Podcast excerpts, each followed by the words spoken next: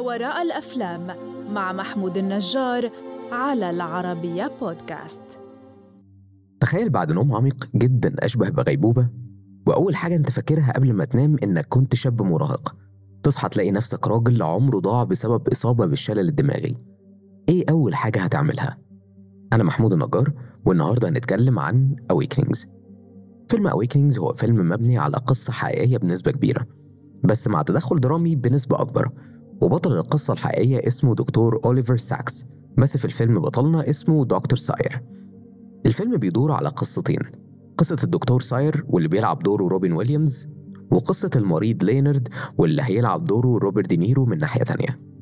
وأول حاجة بتشوفها في الفيلم هو لينارد الطفل الصغير اللي مأساة حياته بتبدأ بإن هو إيده بتثبت على حركة لا إرادية وقت ما كان بيلعب مع صحابه بعد كده بننتقل على شكل حياة بطل القصة دكتور ساير اللي بيحاول يتعين في مستشفى نفسية وعصبية علشان يحاول يساعد المرضى النفسيين والعصبيين بتجارب علاجات جديدة. وده معناه إننا في الجانب الكويس من فكرة التجارب العلاجية اللي بتتم على المرضى بشكل مباشر. وهنا الشخص المسؤول عن التجربة دي هو دكتور ساير. دكتور ساير في المواقف ده هيبقى لأول مرة بيتعامل مع تجارب العلاج على المرضى. لأننا بنفهم من أحداث الفيلم إنه باحث أكتر من ممارسته للطب.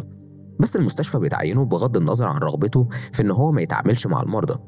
وبتبدأ رحلة دكتور ساير جوه المستشفى بمريضة اسمها لوسي. وهنعرف إن لوسي أو غيرها من المرضى في المستشفى عندهم حالات نفسية وعصبية مزمنة. والحالة اللي الدكتور ساير مهتم بيها هي حالات الشلل الدماغي. وسبب اهتمامه عموما بحالة صعبة وما لفتش انتباه أي دكتور غيره في المستشفى هو لوسي لما لقاها قادرة تعمل ردود فعل وبتتحرك بنسبة ما. نسبة كانت قليلة قوي في نظر الدكاترة التانيين.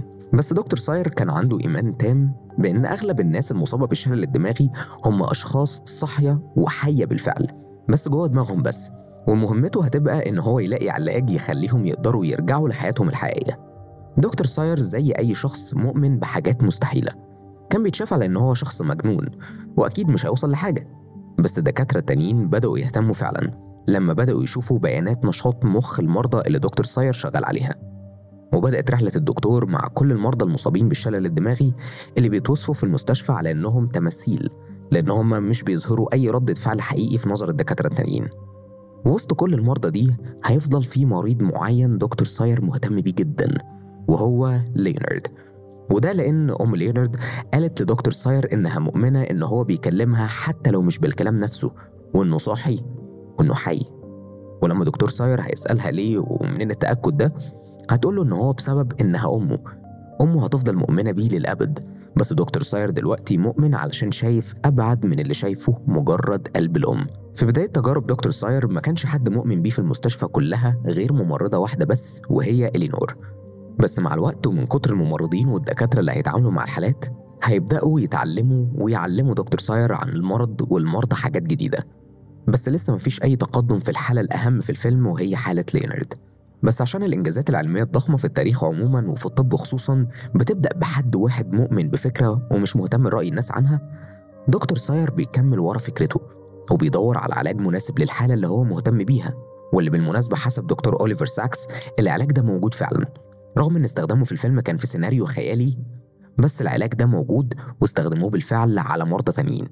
ساير هيبدأ يتخطى حدوده شوية وهو بيجرب الدواء لأنه المفروض يجرب كمية معينة بس كمية قليلة ومسموحة بس هو هيقرر يضاعف الجرعة لأنه مؤمن إن في معجزة هتحصل ومعجزة ساير بتحصل فعلا لما لينارد المريض الأهم اللي أمه وافقت إن هو يتعالج بالدواء الجديد بتاع دكتور ساير يقوم يمشي ويخرج من السرير ويرسم ويتكلم مع دكتور ساير.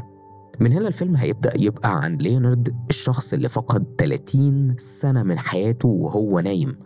ليونارد لما بيرجع للحياة ما بيبقاش مدرك كمية الوقت اللي فاته وبيتصدم أول مرة بيقف فيها قدام المراية وبيتفاجئ بكل حاجة. وبعد أول يوم كامل ليه وهو صاحي بيخاف ينام علشان ممكن ما يصحاش تاني. بس دكتور ساير وأمه بيطمنوه إنه أكيد هيصحى تاني. وهنا بنرجع للسؤال الأول. لو صحيت بعد 30 سنة بسبب إصابة إيه أول حاجة هتعملها؟ إجابة لينارد كان إن هو هيعمل كل الحاجات اللي البشر بيعملوها كل يوم وهم حاسين إنها حاجات عادية وتعودوا عليها وده منظور لطيف جدا. إن لما لينارد صحي لقى إن فات من عمره 30 سنة. ما وقفش هناك كتير خالص بالعكس حاول يندمج أسرع لأنه أكيد مش عايز يفوت أكتر من كده كمان من عمره. ولما الممرضين في المستشفى شافوا تطور حالة لينارد بدأوا بنفسهم يجمعوا فلوس علشان يعالجوا حالات كتير غيره. وده علشان كانت لحظة إنسانية ملهمة جدا ليهم لما شافوا لينارد بيتحرك لأول مرة من 30 سنة. ففكرة إنك تقدر توهب غيره كمان الحركة والوجود كانت كل همهم.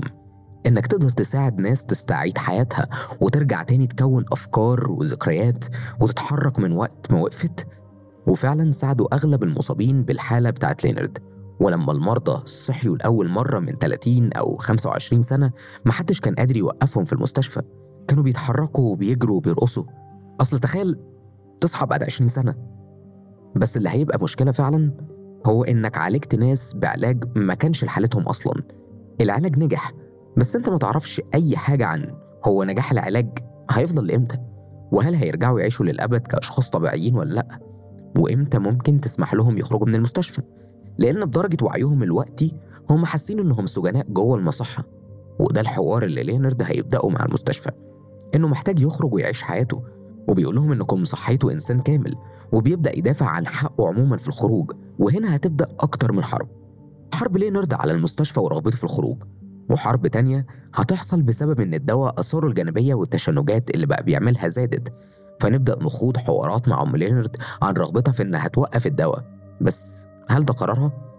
ولا قرار لينارد نفسه اللي في كل مرة الآثار الجانبية بتزيد بيطلب من دكتور ساير إن هو يصوره؟ ويتعلم من حالته علشان ينقذ الباقيين علشان لينارد عرف يعني إيه أخيرا تبقى عايش. الفيلم للأسف ما بينتهيش النهاية السعيدة اللي لينارد بيقدر يعيش فيها هو أو غيره حياتهم تاني للأبد. وواحدة واحدة حياتهم بترجع لنقطة الصفر وبيطلبوا يعيشوا وبيرجعوا للكرسي أو السرير اللي بدأوا عليه. بس الانتصار الحقيقي لينارد إنه يمكن علم دكتور ساير يعني إيه تبقى عايش وعلم غيره كتير في المستشفى أهمية الحاجات الصغيرة. الأوقات اللطيفة أو الأوقات الصعبة. طول ما عندك الحرية إنك تقوم تمشي من غير ما حد يقف قدامك علشان شايف إنك غير مؤهل أو المرض يسلب مجرد فكرة التمشية منك طول ما أنت حر أنت عايش. لغاية ما بتتسحب في دوامة الحياة نفسها وبتنسى تعيش وقتها بيبقى مرشدنا للحياة تاني. أبطال زي لينارد أو غيره. أبطال قعدوا سنين مش قادرين يتحركوا.